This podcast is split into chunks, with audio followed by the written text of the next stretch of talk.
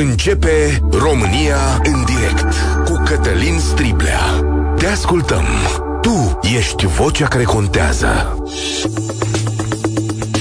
Bun găsit! Bine ați venit la cea mai importantă dezbatere din România. Un mare lanț de restaurante a anunțat că renunță la muncitorii străini și că de acum va angaja doar români. Spune că se va orienta spre tineri și că vor să le dea o șansă și să încurajeze ca să nu mai plece în străinătate. E o premieră, poate, după ce în ultimii ani patronatele, în special cele din turism, au adus lucrători din afară. Muncitorii s-au împuținat, salariile nu au mai fost pe măsura așteptărilor românilor și atunci a fost nevoie de această forță de muncă din exterior. Firesc, mă gândesc acum că dacă vrei români, va trebui să pui și ceva mai mulți bani pe masă. Măsura are într-adevăr și avantajul că ar putea ține în țară o parte dintre lucrătorii noștri care pleacă. Este esențial pentru noi, mai ales că tinerii din România sunt cei mai săraci din Europa și că sunt de patru ori mai săraci decât cei din Europa. Rețineți acest lucru, de patru ori. Adică diferențele sunt foarte mari și când zic tineri, zic între 15 și 29 de ani. Dar ca să păstrezi oamenii din țară, este nevoie de ceva mai mult decât salarii și acestea trebuie să fie onorabile, evident, dar este nevoie și de beneficii, de program corect, de respect. Cu ceva timp în urmă am citit un text în Republica în care un cetățean spunea așa Cel mai rău loc de muncă l-am avut la un patron român. Iar din seria de reportaje cu români plecați în străinătate, făcute de Elena Stancu și Cosmin Bumbuț pentru Libertatea, am văzut că muncitorii români din afară aveau drepturi pe care nu le primeau aici intrau în sindicate, aveau controle medicale, acces la dentist și un număr clar de ore de muncă. Nu peste tot, dar în cazuri multe, bune.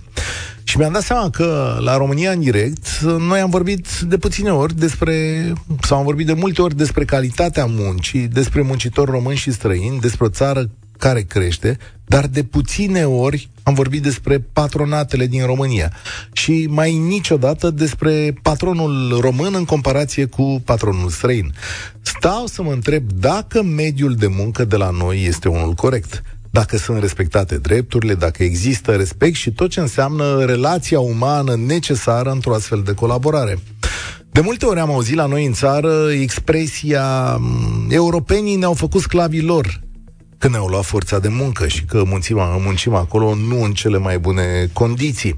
Dar de puține ori ne-am pus problema dacă nu cumva unul dintre motivele pentru care românii nu vor să muncească aici, acasă la ei, dincolo de bani, este și tratamentul pe care îl primesc. Și nu vreau generalizări, dar vreau să ne spuneți istoriile, experiențele, aprecierile voastre. Să vă zic ce zice un străin despre șefii din România. În general, șefii români sunt mulțumiți să fie șefi și preferă, dacă se poate, să rămână șefi. Sunt mai temperamentali, mai plini de sine, mai ajunși. Acesta este modelul care primește respectul românilor și funcțiile. Cel care vorbește mai tare, cel care știe să pună la punct, cel care l-a făcut pe altul, cel care ți-o zice, cel care șicanează, care ia la mișto, care spune celor din jur că ce vor să audă, dar fără să implementeze măsuri reale. Și acum vin să vă întreb. 0372069599.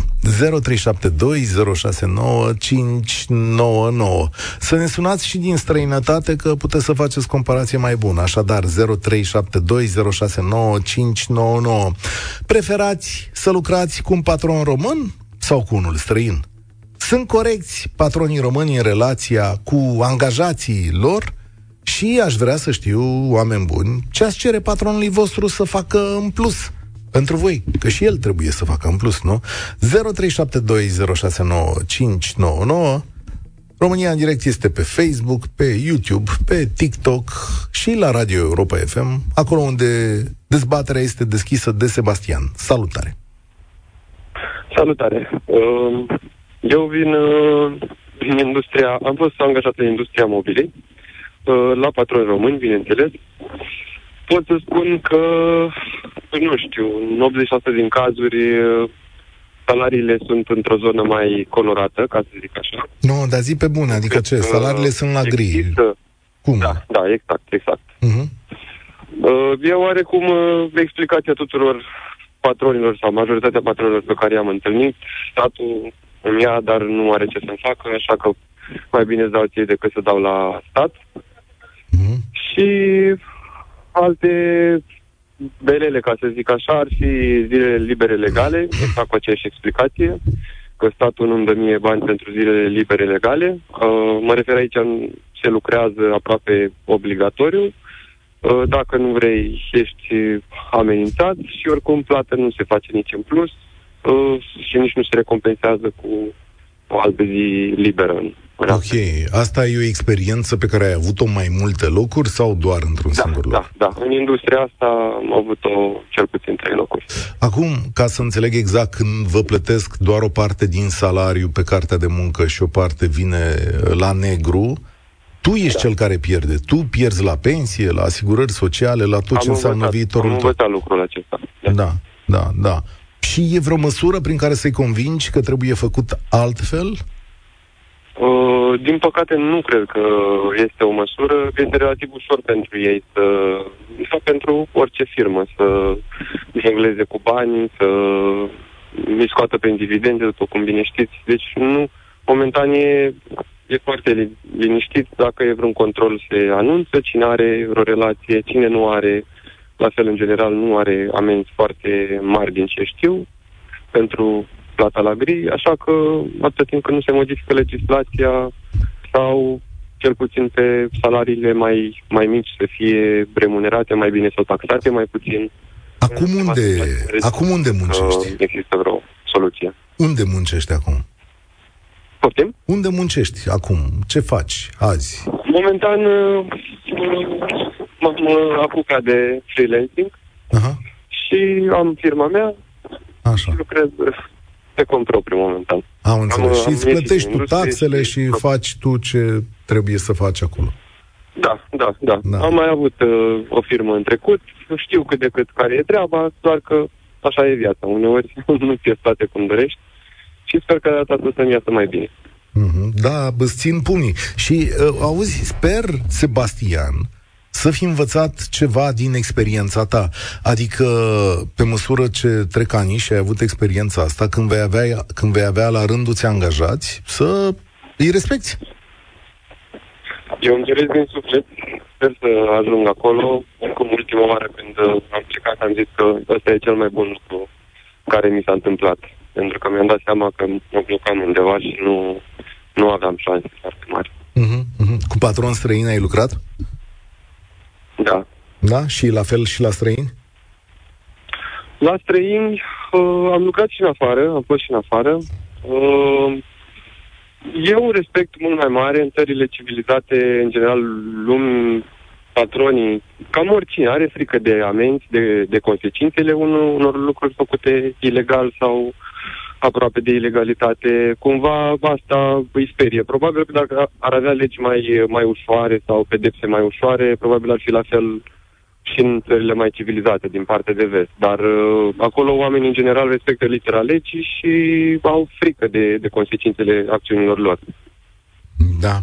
Îți mulțumesc tare mult. Doamne, ce dea mesaje de la voi. La, bar, la Bârlad, patronul meu ne rupe. Sunt șofer de basculant, am salariu de 5.000 de lei, 4.400 cu 600 bonurile de masă, conduc de dimineața de la 5 și jumătate, termin seara la 18, fac zilnic 500 de kilometri cu 5, 57 de tone în spate sau 5,7, nu dau seama. Aș pleca și în secunda 1 dacă aș găsi undeva la program de 8 ore să mă bucur și eu de copii mai mult bănuiala mea că nu-ți dă suplimentarele. În 25 de ani, Daniel spune pe WhatsApp, am lucrat la mai multe firme din domeniul auto, piese auto, majoritatea posturilor fiind de conducere. Patronii din România și Bulgaria au fost cei mai neserioși, cu bani la plic salarii minime pe cartea de muncă sau ceva mai mari de minim. Însă, după discuții lungi și aprinse, într-un mare grup de firme din Iași, erau 90% neamuri care de cele mai multe ori frecau menta. Nu-și asumau mai nimic, însă erau plătiți regește. Cel mai bine și corect am fost plătit de angajatorii din Germania și Ungaria. Momentan sunt la un angajator din Ungaria. Nu există bani la plic, nu schimbați țintele în timpul anului, nu schimbați reguli în timpul jocului. În concluzie, da, patronul român e șmecheraș care încearcă să tragă în piept atât angajatul cât și statul. Ia Zadi, ce experiență are omul ăsta? Da, bună ziua! Salutare! Uh, și am o experiență peste 20 de ani. Am lucrat și la mulți angajatori români și și la multinațională, cum sunt și acum. Am întâlnit angajatori români care sunt corecți, care își fac treaba și care respectă ceea ce spun și am întâlnit și angajatori români care fac ceea ce spun uh, domnii dinainte. În schimb, uh, e a doua experiență la multinațională și pot să spun că multina- la multinațională lucrurile sunt mult mai bine puse la punct, toate procedurile foarte clare, știi foarte bine ce ai de făcut și ce primești în schimb și nu există niciodată o discuție ulterioară. Să vezi și să nu crezi că nu știu ce s-a întâmplat. Deci, am întâlnit angajator român corect, da, și mă bucur uh-huh. pentru acest lucru, dar uh, cu siguranță dacă am de ales, uh, voi alege o multinațională străină. Deci, clar. Am înțeles. N-am niciun dubiu. N-ai niciun dubiu astăzi după 20 de ani de muncă. Exact, Dar ce crezi exact. că o fi în apa patronului român de nu ți-a mers bine cu el? Eu n-aș da vina pe, aș da vina pe sistemul ăsta, deci aș da vina yeah. pe faptul că statul român uh, nu există, statul român nu-și face treaba. Uh-huh. Statul român uh, uh, se comportă față de cei corecți ca o ciumă, îi călărește cu controle, cu impozite, cu taxe, cum vedem acum cu mări, măririle astea recente, cu birocrație, cu e-factura. Iar pe cei care fac la negru același lucru, dar nu plătesc un ban, n-are nicio treabă statul, că ei nu avem personal, brusc devine campion mondial de găsit scuze și cred că ăsta e motivul principal. Eu am lucrat și în Marea Britanie și acolo totul e foarte clar, sancțiunile sunt la sânge și legile chiar se aplică. Cum or fi ele mai bune, dar se aplică și eu zic că de aici vine. Și de aici vine totul, și în trafic, și educație, și tot ce... Adică... Statul nu își face treaba. Statul român nu își face treaba. Punct. Bun. Sunt de acord cu explicația asta. Însă, dincolo de stat, adică până la urmă suntem oameni uh, care natura umană a unui patron, a unui șef, este să fenteze? Asta e natura umană? Aici e o, o discuție mai lungă care vine din comunism, adică avem o înclinație mulți dintre noi români, trebuie să o spunem, Așa. să o spun foarte clar, în care ne place să avem drepturi, dar nu ne prea place cu obligațiile. Să respectăm reguli nu ne prea place și dar, repet, tot de la asta pleacă, pentru că vezi oameni, adică eu văd șoferi, îi cunosc, sunt prieteni de-ai mei, care conduc ca niște bezmetici, da, e exemplu cel mai simplu, în România, și după ce trec granița în Ungaria, sunt sfinți. Deci tot de la chestia asta vine. Statul trebuie să impună legea și atunci da. va lua și bani cât trebuie și totul va merge ok. Până nu o face, va, vom avea aceleași discuții etern. Mulțumesc tare mult. Știți, eu sunt de acord că statul trebuie să impună legea. Dar eu, cetățeanul Striblea, are altă viziune. Eu cred că sunt primul dator să respect legea și față de mine și față de semenii mei. Când plec o afacere, știu că mi-e greu și îmi fac niște calcule, nu plec cu gândul în minte să fentez fie stat, fie angajat, fie pe alți oameni. Eu cred că în primul rând ține de noi și după care vine statul să-mi explice că am încălcat niște reguli, că am făcut niște, am făcut niște lucruri care nu se fac. Sigur că da, accept și chestiunea asta, da. Eu mă uit că ar trebui să fiu primul corect. Multinațional în cazul meu, mesaj de pe WhatsApp. Da, salariu ok, condiții bune, presiuni foarte mari. De când în top management s-au urcat niște români au început să se comporte de multe ori ca patronul român. Din fericire pentru noi, se frânează anumite posibile comportamente abuzive, probabil din teama că există pârghii interne uh, de a le semnala. Da, la, la companiile mari ai HR, frate. Și chiar funcționează multe companii. E de temut HR-ul așa. Te-ai dus, ai depus plângere dacă cineva nu știe să-și țină frânele ca lumea și oamenii pot chiar să aibă probleme. Adrian, salutare, ești la România în direct. Cu ce experiență vii? Salutare! Sper că mă auziți ok. Sper cumva, ce, vorbești pe cască sau ceva? Da, da, da. Da, e, să cam întrerupe. Poți să te pui pe telefon? Da, da, da. o secundă să A, așa, omul a tras pe dreapta, a, o secundă. Ce să vă zic? Că am plecat în dezbaterea asta de la cetățenii mare lanț de restaurante care spun, domnule, noi o să angajăm români de acum înainte, că așa îi impulsionăm. Și am zis, domnule, e nevoie de mai mult decât de salarii. Adrian, ne-am regăsit? Da, da. Oh, ce Sper bine că e mai bine acum. Mult mai bine. Ia zi. Uh, salutare. În primul rând, îmi cer scuze anticipat dacă o să scap și câte un cuvânt în altă limbă, fiindcă sunt plecat în Italia de 20 și ceva de ani. Așa. Și, practic, trăiesc aici. Familie, copii născuți aici și cu regret în suflet îmi pare rău să văd copiii mei născuți din mamă și tată români că nu vorbesc românește. Dar, na, ce să faci? Asta e globalizarea, nu? Da, am, am cunosc okay. și eu astfel de familie, e dureros, da, asta e, merge mai departe. Da, trecem peste. La întrebarea dumneavoastră, ceea ce m-a, nu mi-a plăcut mie în ce ați prezentat a fost faptul că ați spus că străinii ne tratează pe noi românii plecați în afară ca sclavi.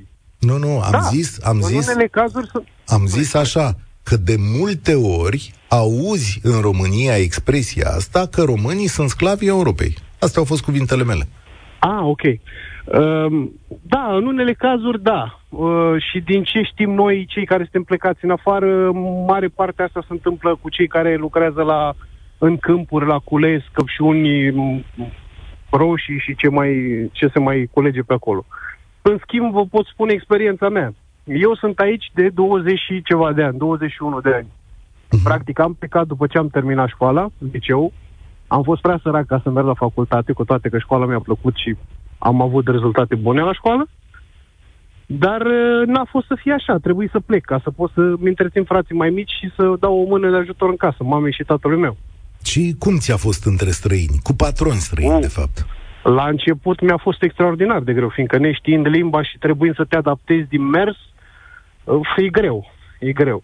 Uh, limba italiană n-a fost așa grea, fiindcă având bază latină o înveți repede, dar uh, ușor, ușor, dacă îți vezi de treaba ta și faci ceea ce trebuie să faci, fără să ieși din, din liniile pe care trebuie să le respecti, din regulile pe care trebuie să le respecti, ajungi departe. De exemplu, în cazul meu, eu am început și o spun fără niciun fel de rușine, de la spălat WC-uri, la început. În cazul meu, în ziua de, în ziua de azi, uh, lucrez la o firmă de transporturi, deci transport și logistică, în care eu astăzi sunt la birou și sunt pe băieți și le zic, vezi că tu trebuie să mergi acolo, să încarci chestia respectivă, să te duci să o descarci în partea cealaltă. Deci pentru mine e un salt foarte mare și cunosc mulți conaționali ai noștri care încă se zbat. Dar, Patronii repet, dacă vezi sunt treabă... corecți, Adi? Patronii sunt oameni corecți? Adică dau tot ce trebuie să dea? Zile libere? Uh, respect? Și în ceea ce privește contractul de muncă este respectat. Fiindcă bănuiesc că aici legile sunt mult mai stricte decât la noi și rezultatele, în cazul în care te bați de la regulă, sunt mult mai grave. Uh, am avut și cazuri, am lucrat și în locuri în care nu s-au respectat locuri, lucruri și a trebuit să plec. Uh-huh. Bineînțeles, făcând, uh, ducându-mă la poliție și făcând reclamația necesară ah, da? și apoi... Da, da, da, da, nu, aici, mm, nu, în ceea ce mă privește pe mine, nu m-am lăsat niciodată mai prejos. Am zis, lucrez, plătesc taxe la fel ca și voi, cetățenii italieni, cu toate că acum am și eu cetățenie italiană, lucrez uh-huh. și plătesc taxe la fel ca și voi, am aceleași drepturi, deci trebuie să-mi luați cererea în, în, în primire, să o, o rezolvați. Ai lucrat și în România? Da, un an de zile. Mm, nu știu dacă pot să dau numele, dar în fine, nu contează. Aproape de casa mea era o fabrică mare de tot bănesc, că mai este și în ziua de azi, unde se făcea uh, produse alcoolice. Așa. Și am lucrat acolo un an de zile. Îmi amintesc și acum primul meu salariu 2 milioane 800.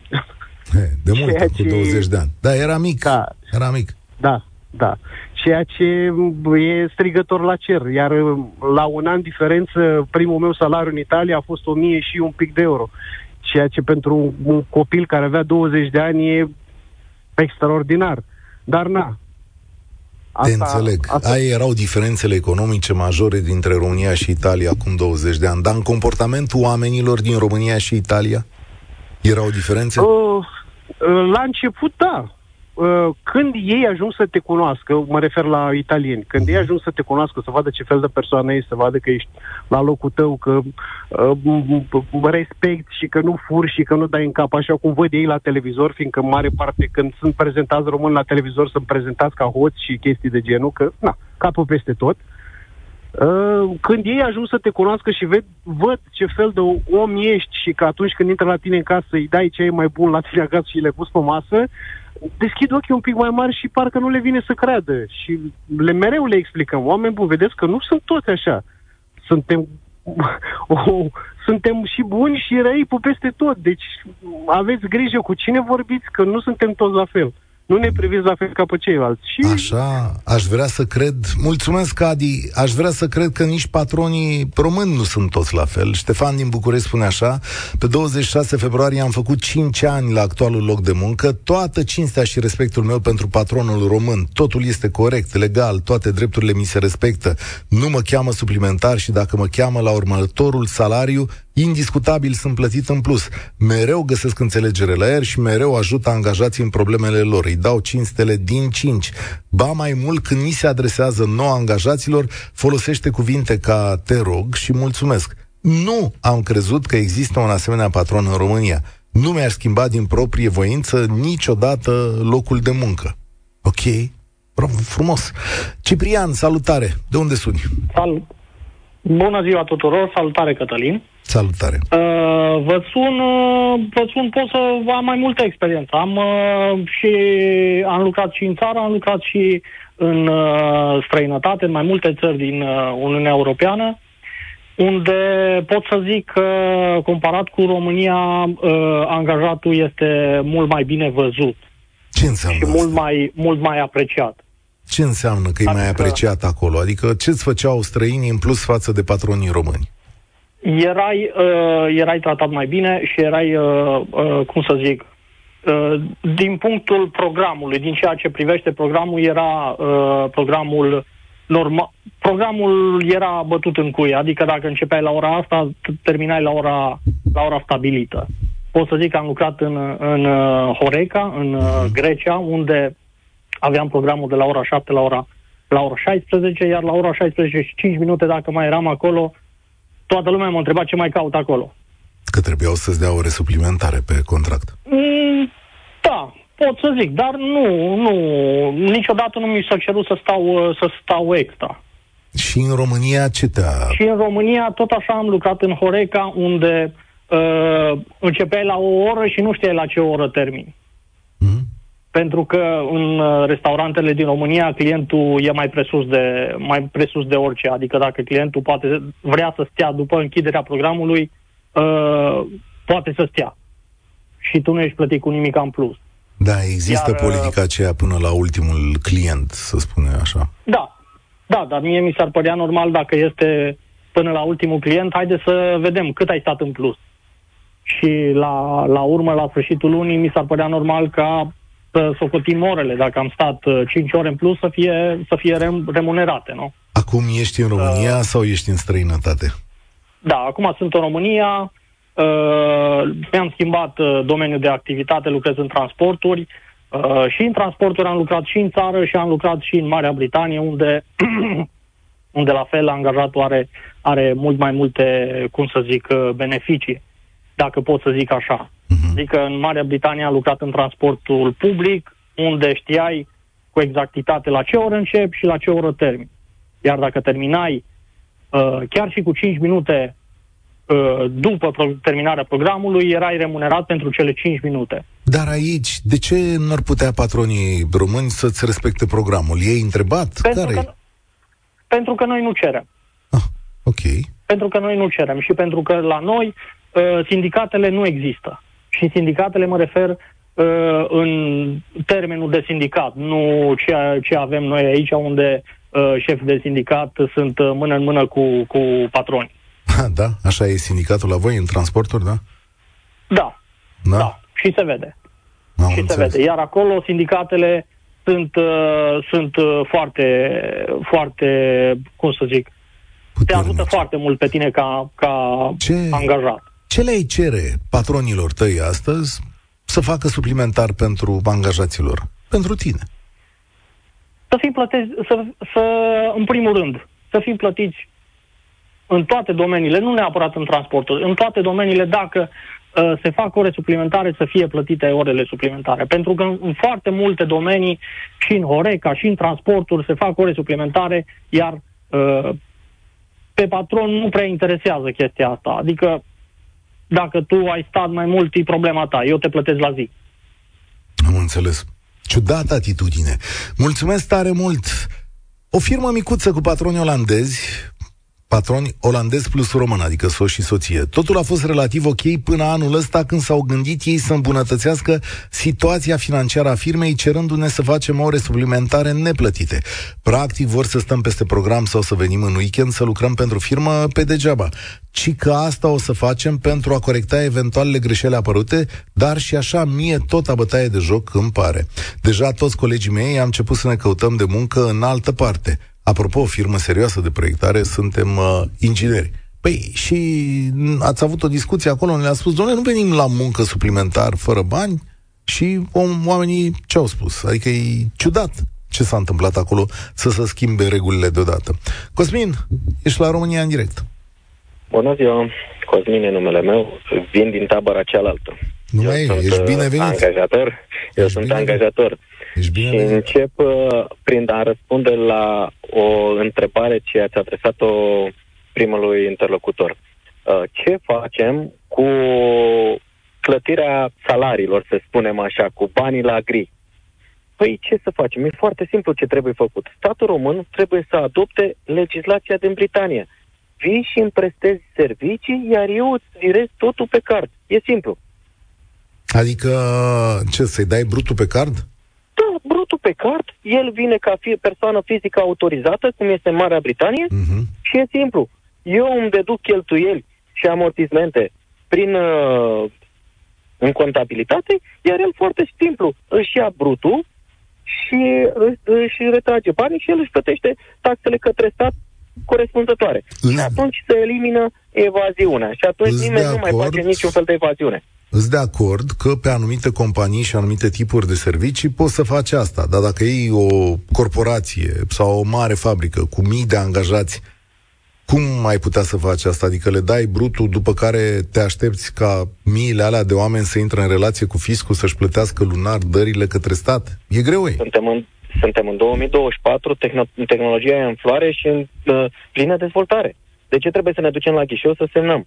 Asta A, e nu, una. Nu, nu, nu, nici nu trebuie să mergi, nu, ci pur și simplu chiar cu calculatorul. Da, e greu e ca statul să... avocații în ziua de astăzi, da. la barou în România, își plătesc dările, prestează servicii ca și persoană fizică autorizată, după care, în mai, își plătesc taxele pentru anul trecut. E foarte simplu. Și atunci mie mi-ar conveni. Pentru acum, că acum dezvoltăm puțin subiectul cu referitor la angajați. Uh, a, sunt administrator de aproape 20 de ani. În cei 20 de ani am trecut prin fel de fel de etape și am dat și la negru, am lucrat și, au lucrat și fără carte de muncă, am, le-am făcut pe toate. Numai până la un moment dat. La un moment dat, uh, nu se mai merită niciun risc din lumea asta ca să lucrezi cu oameni la negru, se întâmplă evenimente, accidente, am pățit și am învățat. Și acum totul se lucrează ca la carte. Și de ce prefer firmă de prefer servicii? Pentru că din 124 de angajați cât am avut uh, până acum 2 ani, de acum 2 ani am început să lucrez alt sistem. Uh, penitenciarul, prestări servicii, firmă, prestări servicii, persoane, prestări servicii, îmi prestează servicii. Numai că intervine o problemă foarte mare. În momentul când dau la prestări servicii către alte societăți, practic, îmi vând afacerea cu bună știință, pas cu pas. Sunteți de acord cu mine? Pentru că el învață ce fac eu și în luna următoare va fi pe piață. Mai am o problemă aici, adică, dar vreau să înțeleg bine. Uh, tu îți plătești o parte din angajații ei pus să-și facă firme sau PFA-uri? Uh, mare parte din... Uh, că sunt două clase sociale în România. Oamenii mm. care au puțină viziune și uh, își creează singuri firme pentru că înțeleg că venitul lor este mult mai mare decât dacă ar sta angajat la mine pe 1500 de euro sau 1000 de euro. Așa. Atunci el când îmi prestează servicii, uh, factura lui pe lună are și dări către stat, dar factura, uh, salariul lui lunar ar depăși liniștit 2000-3000 de euro lunar. Pentru că atunci nu da, mai da. este la zi să lucreze să-și ia banii, atunci este pentru el. Da, da, na, asta ar însemna să lucreze cu mai multă lume, nu doar cu tine. Uh, în domeniul în care activez, eu lucrează cu mine. Când întrerupe contractul cu mine și a învățat meserie, se duce în cealaltă parte, la altul. Sau deci tu nu mai ai... Stai puțin, că aici e o, e o șmecherie. Deci tu ai oameni pe care îi plătești pe micro-întreprindere, dar ei lucrează doar pentru tine, nu? Adică... Nu, au societățile lor. Au societățile, da, dar în realitate, societăți. dar în realitate ei lucrează doar la tine. Da, doar la mine, pentru că uh, okay. uh, este foarte greu cum piața fluctuează foarte mult uh, în Așa. ultimii ani, a fluctuat foarte mult, unele uh, business-uri au urcat, altele au scăzut, influențate de pandemie, să ai certitudinea că după ce ai prestat serviciile, uh, ai tăiat factură la final de lună și vei primi banii respectivi. Asta Dar e tu... o certitudine, e, e o, dacă ai pe cineva cu care să lucrezi și ai certitudinea că tu va plăti când se termină cele 30 de zile, trebuie să lucrezi cu sufletul ca și cum ai lucra pentru tine. Pentru A, că este dar tu faci aici o optimizare fiscală. Uh, da, este o optimizare, e optimizare fiscală, fiscală. Dar este valabil și hai, pentru, hai este valabil și pentru E valabil lumea. pentru toată lumea, dar lucrurile sunt așa. Deci în loc să angajezi un cetățean cu 1500, ai nu, să nu luăm, 1000 de euro net, așa, da. la 1000 de euro net un cetățean cu carte de muncă, tu ar trebui să plătești la stat 700 de euro. Cam pe aici sunt banii, da? Da. Așa. Și tu, și 42%. Așa. Și cheltuiala ta ar fi de 1700 de euro pe serviciile prestate de omul ăla. Cât îi dai da. pe firmă? Pe firmă este cu probabil un uh, fluctuează undeva de la minimum pe economie plus minus 5, 6, 700 de lei, diferența de bani uh, le-o virez ca și diurne. Asta e singura găselniță în momentul de față ca să-i virez oamenilor, să-i virez omului banii deci... întregi pe card, pentru că eu plătesc doar pe carduri.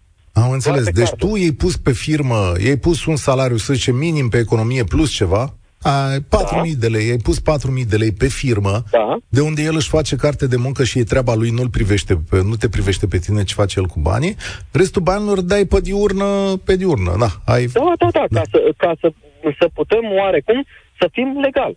Mă, da, pentru omul ăla care e în fața ta, ți se pare corect de-a lungul vieții lui, pentru că tu îl pui în situația asta ca să faci o optimizare fiscală, îl pui în situația ca el să nu aibă o pensie corectă pentru ce a muncit peste 45 de ani. Da, dar banii pe diurnă se contorizează. A, îi contorizezi, îi bagi în pensie și pe ea? Îi contorizez, îi pun îi, la veniturile lui, se adaugă la veniturile lui. Absolut. La un credit la bancă, la un credit la da. bancă, dacă diurna este dată cash, nu se ia în calcul. Dacă diurna este băgată pe card, se ia în calcul. Ok, se ia în calcul la credit, dar la pensie e o diferență față de o carte de muncă onestă, adică viitorul lui arată mai prost în varianta asta decât ar arăta cu o carte de muncă. Bun, și atunci care ar fi varianta, o, o, o variantă uh, cea mai bună ar fi ceva ce v-am propus uh, anterior. Totul să face la prestări servicii, ieri își uh, plătește contribuțiile către stat și va avea suma pe care și-o dorește da, la... În la Germania, pensie. un patron poate plăti pe carte de muncă 50, 60, 100 de angajați în industria ta, adică cum să face? Angajați, nu optimizări fiscale. Nu, deci astea nu sunt optimizări, optimizări e, fiscale, astea Ui. sunt variante. Deci variante cum? de plată. Deci Pentru ai... că eu am alt sistem, în mom- nu mai puțin. În momentul da. când fac o angajare, în momentul de, de, de față angajez doar top oameni, că există, două, uh, există variantele în care nu spune, nu vorbește nimeni despre uh, respectul uh, angajatului la locul de muncă. Vorbește doar despre administrator. Administratorul este rău, administratorul face, administratorul nu. Nu, eu vă zic în felul următor. Sistemul meu de angajare, în momentul când fac interviu și în ultima perioadă, de la ianuarie până în prezent, am peste 10 angajări la nivelul societății mele și numai oameni cheie în uh-huh. firmă, fac în felul următor. Xulescu, cât, ce salariu ți-ai dori ca tu să poți să lucrezi cu mine? Și eu am un plafon. Și el zice, uh, 5500 uh, de lei. Dacă este în plafonul meu, îi zic, ok, batem palma, uite, așa, așa, așa, așa, îți vor intra banii în cont. Ok, sunt de acord. În momentul când ți-ai dat acordul, nu mai este treaba mea și trebuie să mă gândesc eu pentru tine la pensie. Ți-ai dat acordul, înseamnă că ai fost de acord, ești în cunoștință de cauză. Nu te dat acordul, da. înseamnă că pleci mai departe. Sigur că își dă omul acordul, că e interesat acum de bani, dar e o optimizare fiscală de toate părțile, la sfârșit, per ansamblu, pentru el lucrurile vor merge mai prost. Înțeleg, nu te critic, dar lumea trebuie nu, să nu, știe. Nu, nu, accept pentru că uh, un interlocutor spunea ceva de genul, că administratorii nu știu să-și ceară scuze. Nu, Uh, în momentul când am greșit, îmi cer scuze și la cel cu 8 clase și la cel cu studii superioare. Deci, apreciez. Uh, chestia cu cerutul scuze e vorba de cei șapte ani de acasă, cum spun românii. Apreciez lucrul ăsta. Nu, nu, este, nu este vorba că sunt patron. Pentru că în momentul când uh, îți vine un necaz că e boală, că orice, nu te întreabă funcția, banii sau cum te cheamă. A venit și gata. Mulțumesc tare mult de explicațiile tale. E un mod de funcționare al pieții din România. Ăsta e momentul. E întreape, așa. Uh, eu, sincer, cred că viitorul ar trebui să țină de modul în care facem contractele astea să meargă ceas, așa, de alea le zice contracte de muncă. Uh, să practică și în industria noastră, adică în media, chestiunea asta. Sunt mari corporații de presă care își transformaseră în anii trecuți toți angajații în mici companii, în mici firme. Toată lumea lua banii pe firme. Gândiți-vă ce se întâmpla în perioada de concedii când un mare patron de presă din România a zis pe ce concediu, că tu ești firmă. Ce concediu? A, dar pleci în concediu? Păi, dă, nu te plătim? Sau din banii luați de tine, plătește pe altcineva. În fine. Uh, Sorin, salutare! Suntem la România în direct. Am stat de vorbă mai mult cu Cosmin ca să înțelegem sistemul de optimizare fiscală. Mai e Sorin? Nu Sorin Niculescu, Sorin de pe linia 12. Dumitru, salut, bine ai venit! Alo, bună ziua! Salutare, Dumitru! Uh, țin să vă salut pentru tot ceea ce faceți emisiune și pe ascultătorii dumneavoastră. Eu aș vrea să-mi încep discuția începând cu concluzia. Uh, după părerea mea, fiecare uh, raportul între angajat și angajator uh, în momentul de față este oarecum egal. Asta însemnând că și angajatorii sunt plus minus același tip de persoane ca și angajații. Eu aș începe discuția de aici.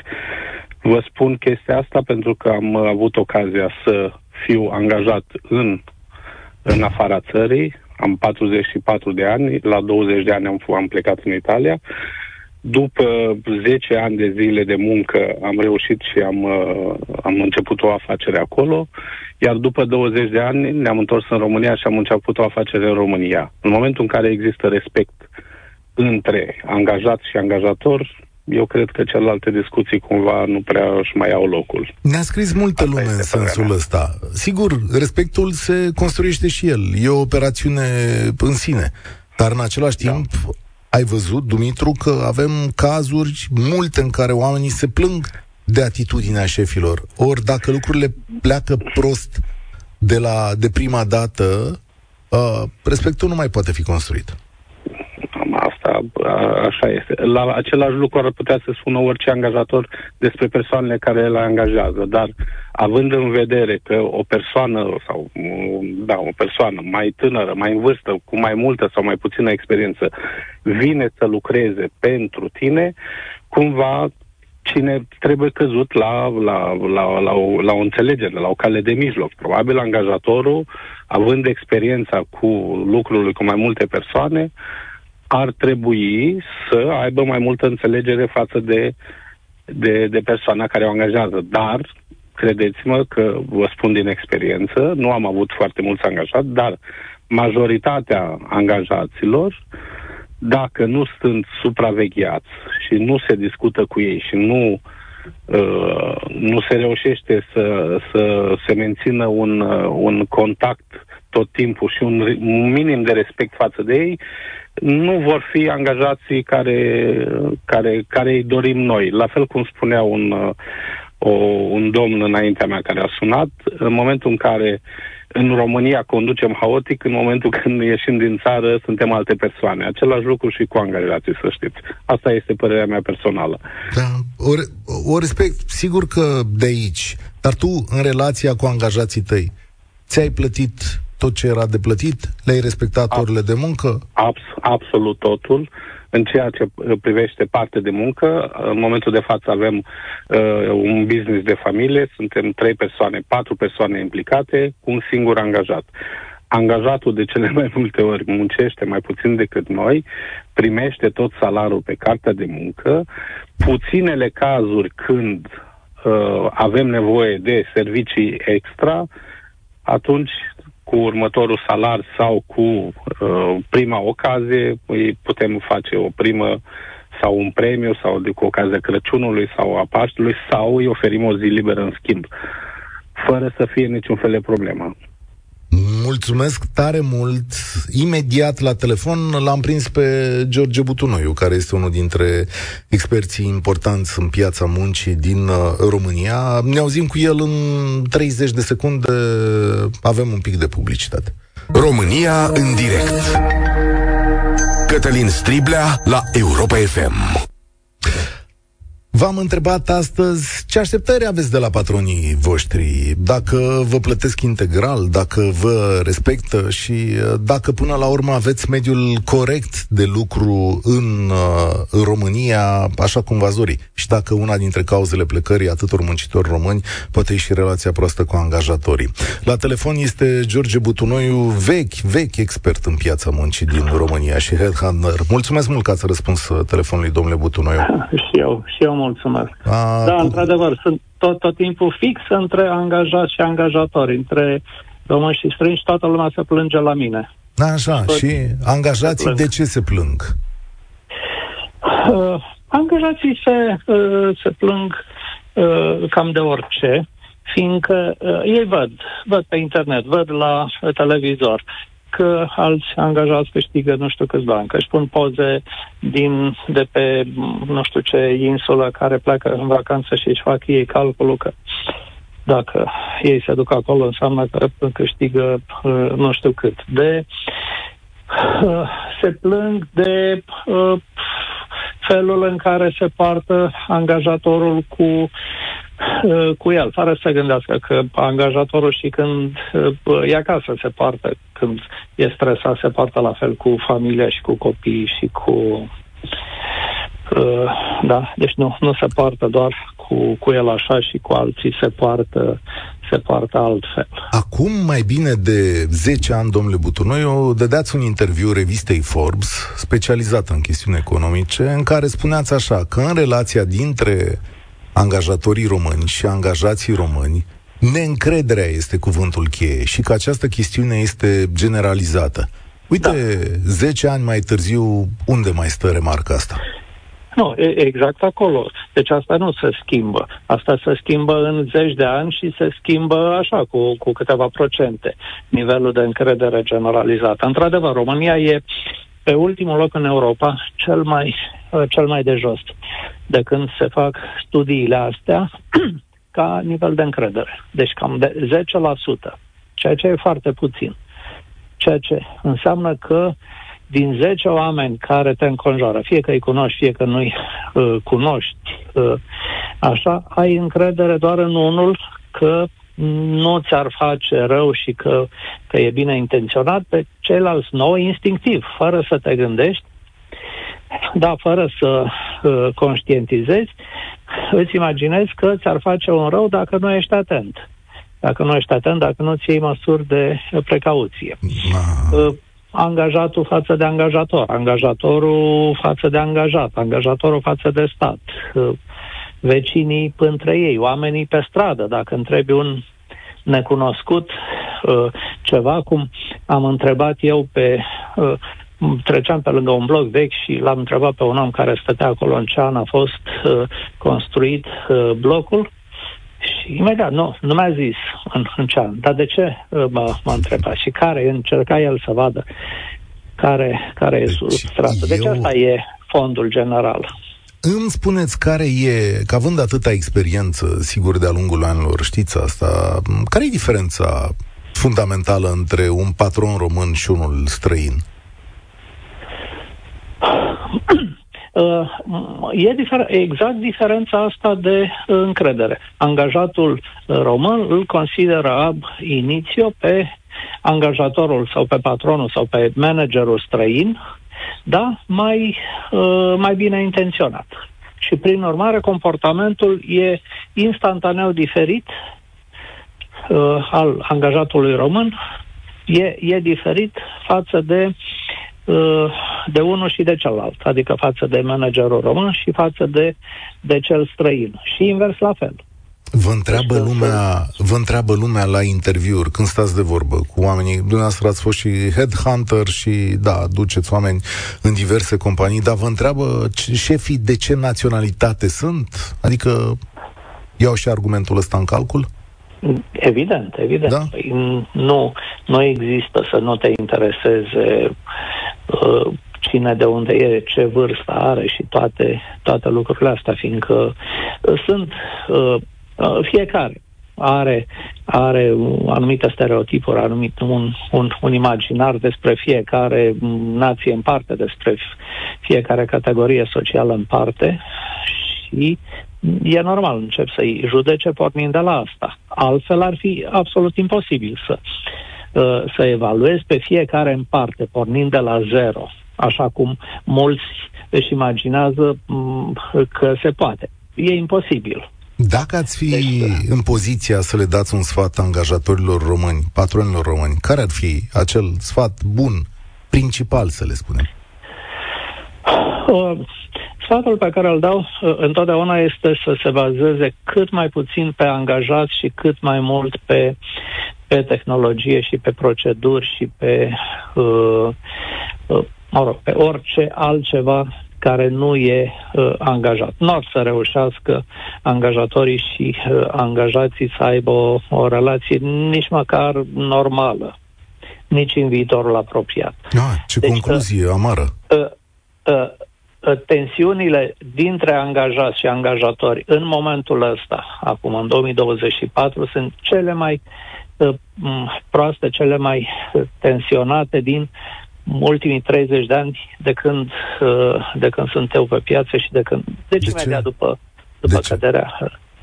Exact din uh, motivul pe care l-a spus mai devreme, da, cu lipsa de încredere care uh, n-am văzut ultimele rezultate ale uh, sondajelor, dar părerea mea este că s-a accentuat lista, uh, lipsa asta de încredere. Ce concluzie? Și atâta vreme cât există asta, nimic, absolut nimic nu poate merge între angajați și angajatori. Trebuie să se suporte unii pe alții, sunt un fel de rău necesar și, mă rog, asta e. Mulțumesc tare mult, chit pentru că, chit că am tras această concluzie amară, dar măcar știm unde stăm în dezbaterea asta. E cum să construiești încredere atunci? Ovidiu, tu ai încredere în managerul tău? Uh, bună, Moise. Încredere în ce? S-a întrerupt, nu am auzit. Să am încredere în? În managerul tău. Nu, tocmai eu sunt manager. Întrebarea mea ar fi către tine, către... Astăzi emisiunea, uh, tema emisiunii este uh, obligațiile angajatorului. Dar aș vrea să aud o emisiune, o, cu o temă de obligațiile angajatului. Am avut, da, da, dar în primul rând Am le facem pe alea, da. Și eu sunt un uh, fan al emisiunii, da. să știi. Noi nu ne-am mai auzit din pandemie, când vreau să-ți aduc aminte că mi-ai promis că vei face emisiune, când totul era închis, turismul și așa mai departe, UPFR și Creditam, da, trimiteau facturi către societățile, către restaurante și așa mai departe, că totul era închis. Deci noi mm. știm, că, știm clar, toată națiunea. Da? Și mai promis că face o emisiune. Mă rog, despre Credidam? Mi-e greu să fac o emisiune despre Credidam. Am citit documente puse la dispoziție și despre de colegii mei. Uh, e în afara oricărei dezbatere, acolo e de anchetă.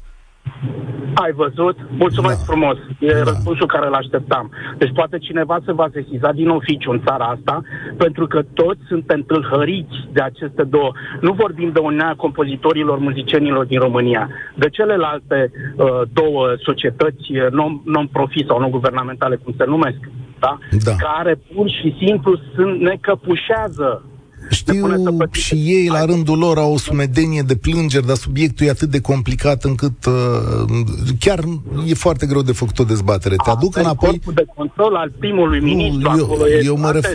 eu mă referam la o anchetă jurnalistică. Da, te aduc, hai să te aduc înapoi la subiect. Adică Înțeleg că din punctul tău de vedere și angajatul român trebuie strunit, nu? Că asta e de fapt problema. Strunit? Dacă încerci să-i spui ceva, el pleacă, își dă halatul jos și pleacă. Și te-a pus să gătești tu, dacă știi. Nu poți să zici nimic. Bă, frate, tai zarzava, vezi că stai un deget, că ții telefonul pe umăr și vorbești patru ore pe zi la telefon. Nu poți să zici nimic că el fumează un pachet de țigări care în timp uh, dorează 3 ore și 20 de minute, la 200 de minute, atâta sunt, un pachet de țigări la 10 minute țigara, da? Timp pe care eu îl plătesc. Ok. Da? Și, deci, eu, angajator, am doar obligații doar obligații. Bucătarii și ospătarii sunt distați la bursă. De mai avem un pic și nu-i mai găsim. Ai spus la începutul emisiunii că tineretul de la 21 da. sau 19-25 de ani... cel mai care? sărac din Europa, între 15... Dar, Dar ce știe să facă? Pentru că 52% dintre ei sunt analfabeti funcționali. Sau vine la angajare cu unghiile de 2 cm, Păi, cu lanțul la gât, tatuați cu verigi în nas. Eu pot să ți-l trimit pe respectivul la masă să-ți iau o comandă? Nu pot. Trebuie să-l Dar de ce? Chiar îi pui să, să scoate inelele? Nu am nimic cu tânărul dacă are... Nu, nu, nu, nu, nu te supăra. Nu, nu, nu. Deci nu este corect ca cel care vine să-ți ia o comandă să-ți arate aroganța lui, adică să aibă un lanț cât degetul la gât uh, de aur. Uh, deci tu, care vii să mănânci acolo sau, mă rog, ca simplu consumator, să să fii pus într-o postură inferioară. Uită, nene, ce bogat e ospătarul ăsta care vine să-mi ia comanda. Despre asta vorbim. Bun, Cartea pe care am învățat-o eu înainte de Revoluție, n-avea voie cu maxim decât vergheta în rest, No, Am înțeles, no. ok, dar te e întreb așa. De respect aici, între, te... între ospătar și client, de respect. Te întreb așa, nu cumva există tot în obligația voastră a patronilor, dacă vorbeam de asta, de a face da. și un minim de școală cu acești oameni, de a-i trimite la formare profesională, de a le pune mai mult în minte decât uh, de a le cere în momentul în care vin la tine? Știi ce implică pentru mine? O cârciumară de 50 de locuri în care eu pot să zic că am doi bucătari nevoie și doi ospătari? Adică ar fi o neformare pentru tine. Dar da, dacă, da, uite... Pentru uh... că eu pe lângă ei, Cătălin, scuză-mă, legislația mi impune da. că eu trebuie să-i angajez, uh, cum se numește, doamne, iartă-mă, uh, practicanți. Da? Uh-huh. Ca să-i angajez practicanți, trebuie să-mi angajez și un maestru care să învețe, pe lege vorbind. Uite, uite, uite, îți dau o idee, îți dau o idee. Nu știu dacă ne sun din București sau din altă parte. Tuturor, tuturor. tuturor. Uite, da. Uh, nu știu dacă ne sun din București sau din altă parte, dar la un moment dat în București, în București, patronii din centrul vechi, patronii de Horeca din centrul vechi, s-au pus la oaltă și au obligat administrația, ei fiind peste 100 de oameni, cred că sunt mai mult de 100 de restaurante acolo, au obligat administrația să facă niște lucruri pe vremea lui Oprescu, să facă centrul la vechi să arate cum de cum. Adică s-au asociat și au pus statul la treabă. Tot oamenii aia de acolo, în industria asta, care oferă doar restaurante și distracții în zona aia, au nevoie de angajați. Ei se pot uni la oaltă și prin resursele pe care le au să-și pregătească și să-și prețuiască angajații mai mult. Zic, e rău? Adică voi toți oamenii care lucrați în Horeca într-o comunitate mare? Îți dau dreptate. Îți dau dreptate. Uh, diferența este între mine și București sau noi de la Brașov sau eu activez într-o, în cel mai mic oraș din România, uh-huh. da? Mhm. Uh, nu-i spun numele că... Ok, o să te știe toată Așa. lumea, da. Câte, da. Așa. Și nu ai cum, acolo este o problemă mare dacă nu vorbești limba maghiară, dacă nu mai vorbești limba română, este o problemă și mai mare. Că m-am gândit să aduc și eu din Sri Lanka, din asta, dar nu sunt, nu, nu. Deci eu am asta angajați care nu știu limba română. Mulți nu vin din, de rușine la servici, că nu, nu știu, nu pot să ia comanda la o masă, sau mă rog, nu, nu vreau să devin subiectiv. Eu nu fac ură de rasă, de culoarea telii, n-am treabă cu nimeni. Da? Dar asta e lumea în care trăiesc eu. Nu am cu cine să mă asociez, pentru că nu am pe cine să chem la lucru. Nu am. Am cumpărat mașini să le ofer de transport, că stațiunea este la mijlocul, în mijlocul a două orașe destul de mari. Da. Deci sunt probleme. Sunt... Deci nu e neapărat că aș fi pe zona, știu eu, centrul Brașovului, dar sunt unități, restaurante care sunt la periferia marilor orașe, care transport, implică multe. Deci acolo trebuie să... Cu cine să mă asociez? Pe bune, cu cine? Ok, N-aveți. bun. Poate nu, e, poate nu e pentru voi ideea pă, cea mai bună, dar în condițiile astea în care pare că e un război permanent între tine și angajat sau că nu-i găsești, ce ai de gând să faci ca să poți să prosperi mai departe? Vrei să spun că eu am un restaurant care este închis de trei luni de zile? Ok. Pur și simplu, șeful deci mi-au plecat doi oameni, pentru că una s-a îndrăgostit, a plecat pe la Arad, munca ei a rămas pe cealaltă, i-am dat salariul celelalte plecate, uh, celei care a rămas, dar ce șeful te supăra, eu am nevoie de mult timp. Păi banii tăi mă fac ce vreau eu, știi? Și uite, au plecat. S-au plecat doi oameni, doi ospătari, au plecat și bucătarii. N-ai de unde se găsește a doua zi, frate. Deci nu se respectă, nu se respectă, în primul și în primul rând, contractul individual de muncă sau colectiv. Deci angajatul nu are nicio obligație să respecte, el pleacă când vrea. Am avut angajat, ospătar mi-a plecat cu banii. Ce să fac? Să merg la poliție? Ce dai? Face dosar. Și care e problema? Mă duc în instanță. Pentru 12 milioane mai plătesc prima triliară la avocat 20. Ai renunțat. Hai, la revedere. Ce pot să-i fac? Da. Dar să știi că legea trebuie aplicată. Da. Uh, să știi că legea trebuie aplicată și dacă ți-a furat banii, da, trebuie să-i faci măcar să rămână cu cazier ca să nu mai fure data viitoare, nu? La alt patron, la alt coleg de-ai tăi, de breaslă, nu? Așa mă gândesc. Mai e o problemă. Vin, mulți au... La unul a venit uh, tot că a avut, nu știu, abonat telefonie mobilă. Este obligația mea să opresc. Ei știu deja, vin, lucrează două zile, nu te anunță că pleacă, nu mai vine dintr-o zi și după aia vin, pentru că îi caută. Alte da. impozite. Ia uite, ți că scrie Nina, îți scrie Nina pe Facebook, dar ce ia întrebați-l pe domnul Ovidiu cu cât plătește un bucătar? 7000 de lei. Brut? Da, brut. Brut. Ok, da, Nina, ați auzit, e mult, e puțin, nu-mi dau seama, că depinde și unde ești piața. Da. Da. Dai 14.000 la doi bucătari, sunt bani sumă. foarte mulți. E, e o sumă mare, n-am da? ce să zic. Da, toată lumea știe. Dar au nevoie, le-am dat casă, masă, le dau cazare, că nu-i găsesc. Deci vin din Basaradia, de unde au venit studenți. Da, vin și pleacă și te lasă okay. oricând doresc ei. Deci, e și asta o experiență, deci înțeleg. Nu da. nu suntem protejați sub nicio formă de nimic. Noi avem doar obligații, dar uh, drepturi mai ah, puține. Angajați da. nu are și el are doar drepturi, dar obligații nu are. Pleacă când vrea, îl iei că ai nevoie de el, deci nu. Da, aici e o libertate mare pe piața muncii, dar să știi că nu peste tot. Mulțumesc tare mult! Poate că undeva trebuie reconstruite contractele astea. Stai că acum trebuie să verific. A sunat Fane, dacă e angajat sau angajator. Salut, Fane! Salut, salut, Cătălin!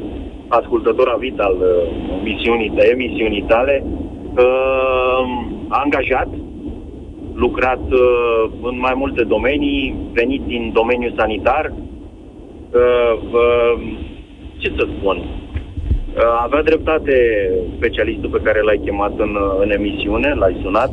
E o lipsă de încredere cultivată. Cultivată? Și, uh, cultivată, da. Și da. mi-asum ceea ce spun, pentru că lucrul ăsta se întâmplă pe toate palierele. Dacă te uiți în societate, uh, foarte, foarte interesant, întreb când, când a fost construit blocul, da, de ce întreb? da, da, da. da. Sau, nu știu, întreb de orice, nu știu, când s-a... Te va întreba primul, primul, prima reacție, va da, de ce întreb? Da. Nu va veni să-ți răspundă și ulterior să vină cu întrebarea. Și, și în domeniul tău cum e? Ziceai de sănătate, da? Lucrezi în sănătate? Cum, cum e? Uh, destul de colorat. Adică? Destul de colorat. Plecat, am plecat inclusiv de la a primi bani în plic. Nu vorbesc aici de șpagă sau și așa, uh-huh. salariu. Salariu. Salariu da. minim pe economie și restul la plic. La clinică sau cabinet privat, că altfel nu era cum. Ei, ba e și altfel cum. Ce nu, nu adică zic că la stat, la stat nu se putea să-ți dea în plic. La stat nu, evident, mm. evident. N-am avut un post la stat. Mă vorbesc mm-hmm. de mhm. privat. De privat, da. Vorbesc de privat aici vin din a doua industrie la nivel mondial. Farma, cum ar fi. Da. Ai văzut? Da. Bun. Păi și cum uh, în farma la negru, la oamenii ăștia care fac miliarde și miliarde și miliarde. Din, pă, din, pă, din păcate sunt pălmași. Așa. Nu sunt uh, parte din uh, conducere care conduce din tot ceea ce vrei tu, top management, top management uh-huh. și așa mai departe, unde așa este, se învârt miliarde. Și iar contractele, când se negociază, nu se negociază ca la ai uh, uh, salariu 2 lei și primești un leu 20 și restul impozit. Nu, acolo se negociază cam similar, similar ca fotbaliștii. Da, înțeleg. Păi și cum se poate? În lumea asta atât de procedurală, cu atât de multe contracte, cu atât de norme, reguli, și aici să mai dă la negru? Aici se mai dă la negru. Ce să zic? Și aici se mai dă la negru, se numește așa cum bine spuneai, optimizare fiscală. optimizare fiscală, da. Și aici optimizare fiscală. Foarte important, legea nu se aplică. Legi sunt, legi avem, dar nu se aplică. De asta îți spun că neîncrederea este cultivată. Da, Neîncrederea este cultivată. Avizi, avizi, deschizi, nu este neapărat deschizi, că Ia nu trebuie să te uiți la televizor, deschizi radio și vezi ce se întâmplă cu diverse cazuri. Vorbesc aici de justiție. Cel care ar trebui, teoretic, să fie în, în, să lucreze în ajutorul tău. Hai să citesc... când te simți nedreptățit, să ți se ofere ajutor. Să-ți citesc un mesaj de la, tot de la cineva care lucrează în sănătate. Sunt kinetoterapeut cu experiență și când am fost să mă angajez și mi-au cerut o felul de calificări și am confirmat că deja le am, au fost foarte fericiți. S-a terminat fericirea când i-am întrebat de salariu și au zis râzând că este mic, că doar suntem la început. E și la voi așa? Adică, băi, începem de la mic, da, acum băi. ne cunoaștem mm, și după aia? Păi uh, începem de la mic și acolo rămânem. da, da, da, da. începem de la mic și acolo rămânem. Nu există o evaluare, sau există evaluări, dar nu sunt uh, includente. Am nu înțeleg. duc la rezultate. Bun. Ce le cere? Ce le cere astăzi? Ce le cere astăzi angajatorilor tăi ca prioritate asta, să rezolve? Uitați, asta aș dori să se rezolve. Me, uh, stăm în, în, în, în ochii altuia și ne mințim. Da. Când ajungem în concret, când ajungem în concret, eu vă vin și spun, știu să fac și pe aia și pe aia și pe aia, tu vin și spun, îți oferi și aia și aia și aia, și când ajungem la concret, amândoi ne uităm unul la altul și tu m-ai mințit și eu te-am mințit și ne punem unul altul aia căciula. Ce interesant e. la lipsa de încredere. Mulțumesc tare mult. Vedeți ce interesantă emisiunea de astăzi? Când uh, vorbim la România în direct, în general, oamenii vin și spun statul nu face o grămadă de lucruri. Bugetarii, care sunt așa și pe dincolo, care au făcut și au dres. Dar ce să vezi, când e să trecem în partea aia altă de Românie, nu mi se pare așa că e cea mai curată și de încredere Românie, nu? Adică nu prea se respectă drepturile de muncă, nu avem încredere unii între alții, nu muncim cât s-ar putea pă, munci, nu dăm valoare adăugată. Și vă mai întreb, oare e numai problema statului sau a societății? Sigur că am multe, multe mesaje în care uh, sunt uh, și patronii lăudați, da? Uh, Delia spune pe WhatsApp, le-aș recomanda patronilor români să fie oameni cu angajații lor. Avem familii, avem noi, femeile, zile în care nu ne simțim bine și nu putem fi cu zâmbetul pe buze. Nu suntem roboți, iar lor nu le pasă de angajați doar de uh, profit. Uh, Mihai spune din Cipru, am un prieten care a plecat în țară, din Cipru, înțeleg, ca să se facă patron cu mentalitatea de aici. Omul e prosper în ce face acum, dar la început ceilalți șefi de pe lângă îi reproșau că nu știe să fie boss, adică să țipe la angajat și să-i țină la respect. Cristi, salutare! Patron sau angajat? Angajat. Angajat. Cum e la tine? E bine deocamdată. Doamne ajută. Să zic. Vreau doar să spun că există asemănări între filialele multinaționalelor din România și companiile mamă de dincolo. Ele au aceleași principii de bază. Uh-huh. Nu sunt uh, diferite, ca să spun așa. Sunt uh, patronate la fel, dar diferența între buticarul de România și buticarul de Germania este enormă și domnului cu restaurant aș vrea să-i povestesc. Eu am fost la o pizzerie în Germania, ghici cine ne cocea, să zic, cine ne făcea pizza, patronul de 74 de ani, cine ne-a mhm. servit pizza, nevasta lui. Adică Avea era o afacere acolo. de familie? Da. De familie, exact. Doar da. că la noi patronii își doresc să, să se ocupe de maxim de aprovizionare și să fie cu, nu știu, 10-15 angajați în jurul lor care să le producă un nivel de trai mult peste medie, ceea ce nu se poate dincolo. Depinde Dacă te de... dincolo, prin da. Portugalia, da. prin Spania, ai să vezi că toate, să zic așa, nu lanțurile de restaurante, restaurantele astea locale, în ele nu muncesc uh, angajați muncește chiar familia respectivă. Sigur, de foarte multe ori sunt afaceri de familie, dar de acum depinde exact. și de mărime. Dacă tu ai un, o, un așezământ mai mare, mm. sigur, să adună lucrurile. Nu cred că era vorba de un restaurant chiar atât de mare să zic. Plus că un salariu de bucătar uh, la 7000 brut, uh, totuși.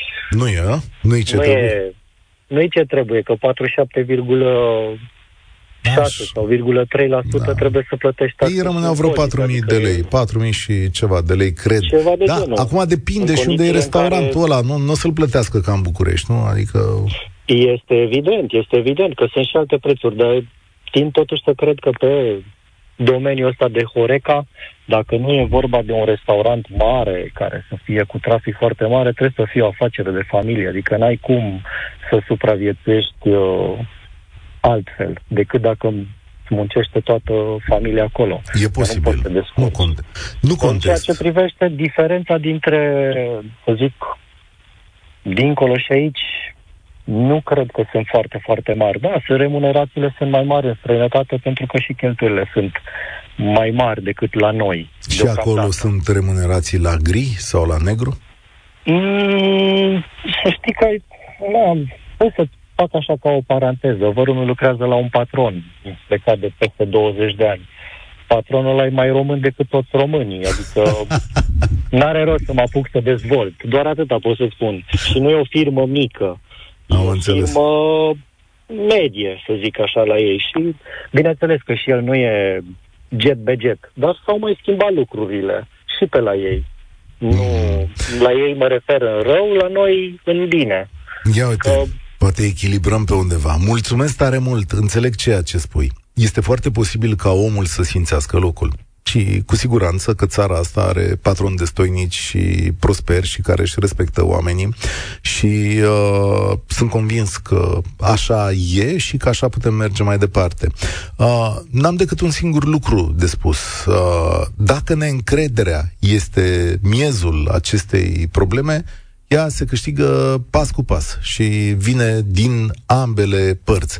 Iar dacă se încalcă legile sau regulile, apelați cu încredere la stat. Siliți statul să aplice aceste reguli sau, din punctul meu de vedere, acolo unde se sare calul de tot, nu rămâneți la un loc de muncă abuziv și nedrept față de voi.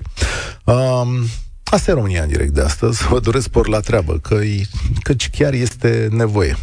Participă și tu, România în direct, de luni până vineri, de la ora 13 și 15.